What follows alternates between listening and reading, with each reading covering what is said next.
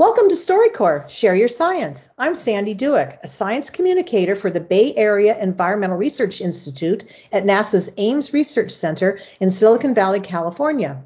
In celebration of International Day of Women on March 8th, I'm chatting with Dr. Levorka de Gorizia, who's also at Ames. Welcome, Lovorka. Hi, Sandy. Thank you so much for having me. Um, it's a pleasure to be here. I am very excited to chat with you today. Thank you for making the time. You are involved in some really cutting edge science. You are a next generation sequencing scientist and the science communication specialist on the NASA GeneLab project, which is all about open science and omics data. In the past, you managed a sequencing lab and you supported technical marketing for research products. You also have a patent. Tell me more. Who are you? So let's first start with your work on the NASA GeneLab project as a net, next generation sequencing scientist. All right, thank you. Um, so GeneLab is an, uh, as you mentioned, it's an interactive open access omics repository that was created specifically for spaceflight and bioinformatics studies. Uh, this platform allows scientists and citizen scientists alike to explore, evaluate, discover hypotheses that are related to spaceflight and corresponding analog experiments. We aim to travel deeper into space, and as we do that, we really need to have a strong understanding of how the space environment affects our biology. And this is really the purpose of GeneLab. It's utilizing advances in biological techniques, or what we call omics, to deepen our understanding of biology to ultimately allow astronauts to better withstand the rigors of long duration spaceflight. Now, GeneLab also offers a leading edge sample processing lab that is responsible for generating omics data. And by omics, I'm referring to the different fields of biological uh, of study in biology, such as genomics, transcriptomics, proteomics, epigenomics, etc and really to maximize the scientific return of every biological spaceflight experiment, the Sample Processing Lab, which is a part of GeneLab, uses next generation sequencing technology to sequence the unused samples returned to space from Earth. Okay, so tell me what you do as a next generation sequencing scientist. Uh, really, the idea is to take these samples that are from flown back from space and brought back to Earth. Um, and we have to process these samples in such a way um, that we're able to gather information about how space is affecting these samples. Can you explain to me what model organisms are? Yeah, so model organisms are um, organisms that try to mimic our biology as humans as best as possible. So um, rodents are the closest closely related to humans. Um, and then when you tra- when you uh, move down to uh, Drosophila or C. elegans, those are less related to humans. But um, because we really want to understand um, how space affects biology, we really need large numbers of animals in order to be able to really decipher the data and be able to provide any kind of statistical significance that this data is really what it is. And so you're limited in size with rodents, but you can have, you know, a lot more sample sizes for the smaller animal models like the flies and the worms. Okay, got that. Thank you. Tell me tell me about your patent. This is pretty unique. Yeah, so that was actually um that was interesting. So this uh, this patent came about from work um, that I had done while I was in the biotech industry. Um, and I was a part of a team that was responsible for developing what we call real-time PCR assays um, for detecting food and environmental borne pathogens. And I really supported this team um, by generating the upfront data with next generation sequencing. The data that I generated with next generation sequencing was really used to gain a better understanding of these bacteria and what their genomes look like so the team could create much better detection methods in order to detect that bacteria. Got it. I think I'm still a little bit confused though about next generation sequencing. Can you explain that to me again? Or next generation sequencing is a technology that allows for the ability to read DNA, which is the blueprint that makes each of us unique. um, in a manner that's analogous to reading letters on a page. And as an NGS scientist, um, really there's two main processes. There's two, yeah, two main processes that we have to go through in order to be able to sequence uh, DNA. Number one is we have to extract the DNA from a sample, so maybe from a liver sample from a rodent or brain sample or heart. And the second is we have to process that DNA in such a way that the sequencing technology is able to read it. This sounds absolutely fascinating. What is the human benefit of this research? So that's a great question. So I'll, I'll answer that question in two parts. Um, so the human benefit, if we just look at it from a, let's say, GeneLab perspective, um, the human benefit is that we can use this technology to really help us decipher and understand the biology that is changing in response to a space environment. And so if we know that, then we'll be able to um, uh, provide mitigation strategies such that humans can travel into space deeper and minimize the effects of the space environment. From a more uh, global um, or more high level or general level, if you will, um, next generation sequencing um, has really the ability to help in um, detecting any rare diseases.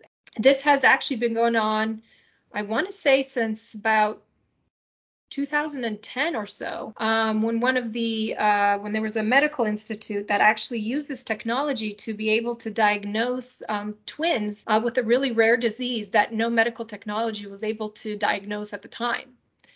And um, since then, that has been um, more common practice. So it's not it's not that common that you could go to your doctor's office and get it. But for really specific cases, um, more and more medical hospitals are using this technology to really help them decipher these rare um, diseases. You studied at Santa Clara University, where you received your Bachelor's of Science in Chemistry with an emphasis on biochem. Then you went to Boston University and graduated with a PhD. What did you get a PhD in? Yeah, so I received a PhD in polymer chemistry um, with a focus on biomedical engineering. And um, the work that I was doing in graduate school was really focused on generating uh, biomaterials for biomedical applications.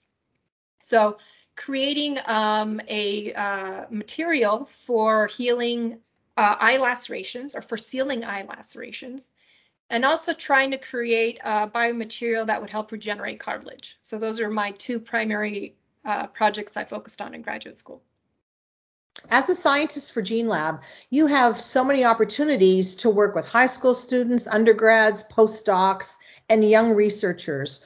What do you tell young people who want to pursue careers like yours and perhaps work for NASA?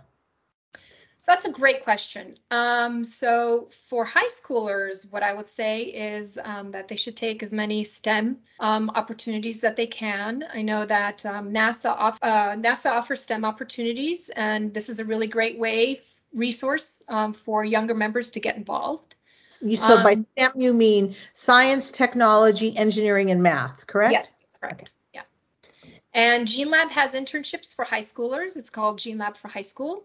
Um, this is a summer internship that is a four-week intensive training summer program, and it, it's it's geared towards rising high school um, juniors and seniors to learn about bioinformatics, computational biology methods, and techniques to analyze space spaceomics data from the GeneLab repository. For undergraduates, uh, GeneLab also has a training program program called GeneLab for Universities. Um, and here, um, educators and students can learn how to analyze omics data using GeneLab's standardized pipelines. And additionally, NASA also has an SLSTP program, which provides undergraduates um, and even graduates um, that are entering um, their first year or beginning um, their graduate school uh, with professional experiences in space life science disciplines. Uh, so really any scientist from high school and up can join. Um, it can also join the GeneLab's working analysis groups um, to learn more about space biology and help analyze space flight data from the GeneLab repository. So there's really many internship opportunities at NASA and GeneLab that young scientists can um, really take advantage of. For anyone who might be interested in checking out GeneLab internships, check out our website at genelab.org. www.nasa.gov.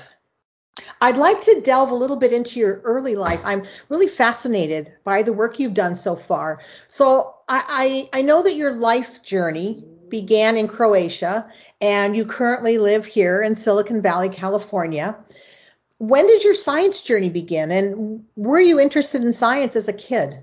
Yes, I think my science journey began. I I used to love these. It was this kit, like a skeleton kit and it had all these little plastic organs that you can you know put in there. And i always used to play with it. I absolutely loved it. Um, and i i loved learning about anatomy. So that's i think where my um, science journey began began all that was medically related. But you know i did fall in love with the sciences. Uh, were the science subjects your favorite in school or did you have other favorites um, actually, recess was my favorite part of school at that time. and probably most other kids at that time too, yeah. right? and you know, oddly enough, I actually did not like chemistry in high school. And I remember coming back home one day and telling my parents I am never taking another chemistry class in my life again. And yet here I am with a PhD in chemistry. So how ironic is that? Yeah. Did you know as a young person that you wanted to be a scientist and maybe work at NASA someday? As a young person, I've always wanted to be a neurosurgeon. I said that I think from the age of four. I didn't even know what neurosurgeon was, and I said it. But I didn't really realize I wanted to be a scientist until probably later in my life around college. Um, and as far as working for NASA, I actually had no idea that I would even be working here. Um, I always thought they were just, they needed engineers and astronauts. I did mm-hmm. not even, it didn't occur to me that they needed chemists and biologists and physicists. Um, and it really wasn't until I applied for a position at NASA because it fit my sequencing experience so well that it dawned on me, oh my gosh, you know, that totally makes sense. I wish I had applied earlier. Yeah, NASA is not only astronauts and going to Mars. I mean, there's so many pieces to the NASA pie. Who inspired you when you were growing up? Who? I don't know if it was so much of a who more than a what. Mm-hmm. Um, I think medicine definitely inspired me. Um, like I said, I, I at the age of four, I kept saying I want to be a neurosurgeon. And it really wasn't until I think later in life when I kind of got grossed out with hospitals that I decided that wasn't for me. But I think it was medicine that just sparked sparked this, you know, sciency mindset. Um, and I was always fascinated by the fact that humans can fix other humans. So today, in your life today, I have a two-part question for you. What excites you about coming to work every day? Or how has the pandemic affected your work, especially since we've been home for two years now? So that's a great question. What excites me about coming to work is really just NASA, working for NASA. I mean, it, it's just so rewarding to be able to help NASA's ultimate goal of, uh, you know, traveling deeper into space, and and and I can do that by utilizing my um, sequencing background, which I never imagined I could do. Um, so that's really rewarding luckily, I have to say the pandemic has not affected my work that much. Um, GeneLab has put in a lot of um, pandemic safety precautions in the very beginning, um, which made it possible for me to go back to work um, six months into the pandemic. And so I was able to keep my experiments moving along. I also helped with GeneLab science communications efforts during that time, which allowed me to work from home um, more. And so eventually I ended up moving into that role. So really the pandemic I think GeneLab did a great job of minimizing the um, effect the pandemic had on our work. Has there been an aha moment in your job, something unexpected that you learned or accomplished? Yeah, it would have to be when I first saw that sequencing position for NASA, um, which occurred to me that, oh my gosh, that makes absolute sense to be, you know, using a sequencing technology to really understand how space affects biology. And like I said, prior to that, I really, it didn't occur to me that they needed chemists and biologists and other disciplines other than um, engineers and astronauts. So that was a very late in my life aha moment. It's never too late. what are you passionate about at work and when you're away from work? So in terms of work, I'm really passionate about the sequencing technology. Um, I know we did talk about this briefly before, but um, this is a very powerful um, technology and has the capacity to transform not only our understanding of how the space environment affects biology, but it can also transform medicine. Um, and there have been many, I know we talked about this um, before, but there have been many examples where research hospitals have used um, sequencing to diagnose very rare cases, um, which were not easily detectable with, at the time, current medical um, techniques.